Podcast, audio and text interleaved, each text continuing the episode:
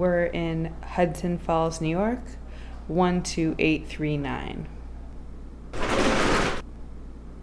This is another five bay brick building, again with a cupola uh, at the top in the center on a, a gabled roof. And here, the center of the five bays is a door, two windows on each side, with a central staircase leading up to it and a ramp to the left.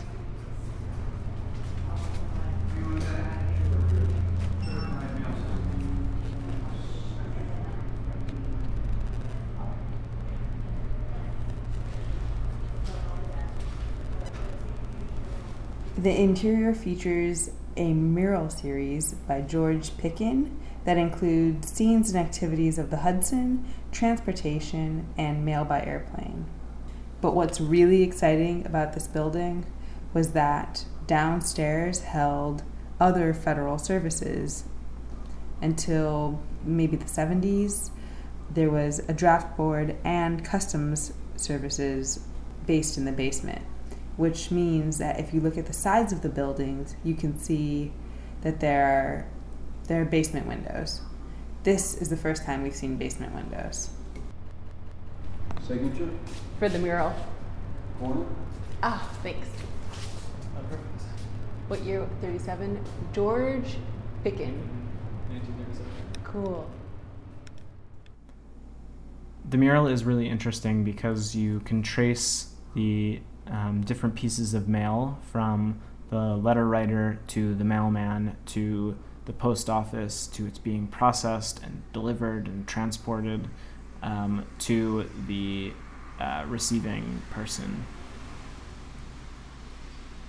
So while the mural starts out in Hudson, that really is just the starting point. This mural is really taking on the industrial national landscape of the New Deal era with kind of what I would consider iconic images of the speeding train and the flying plane and Luscious green and blue skies and smokestacks of city and really iconic looking people.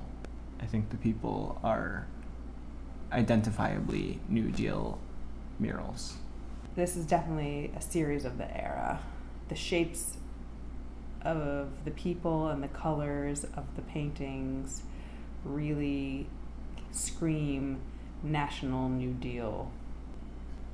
What's interesting about this mural is that it doesn't just take the rectangle of the main entryway and customer area, it also continues around the entire uh, public area, including the alcove for post office boxes.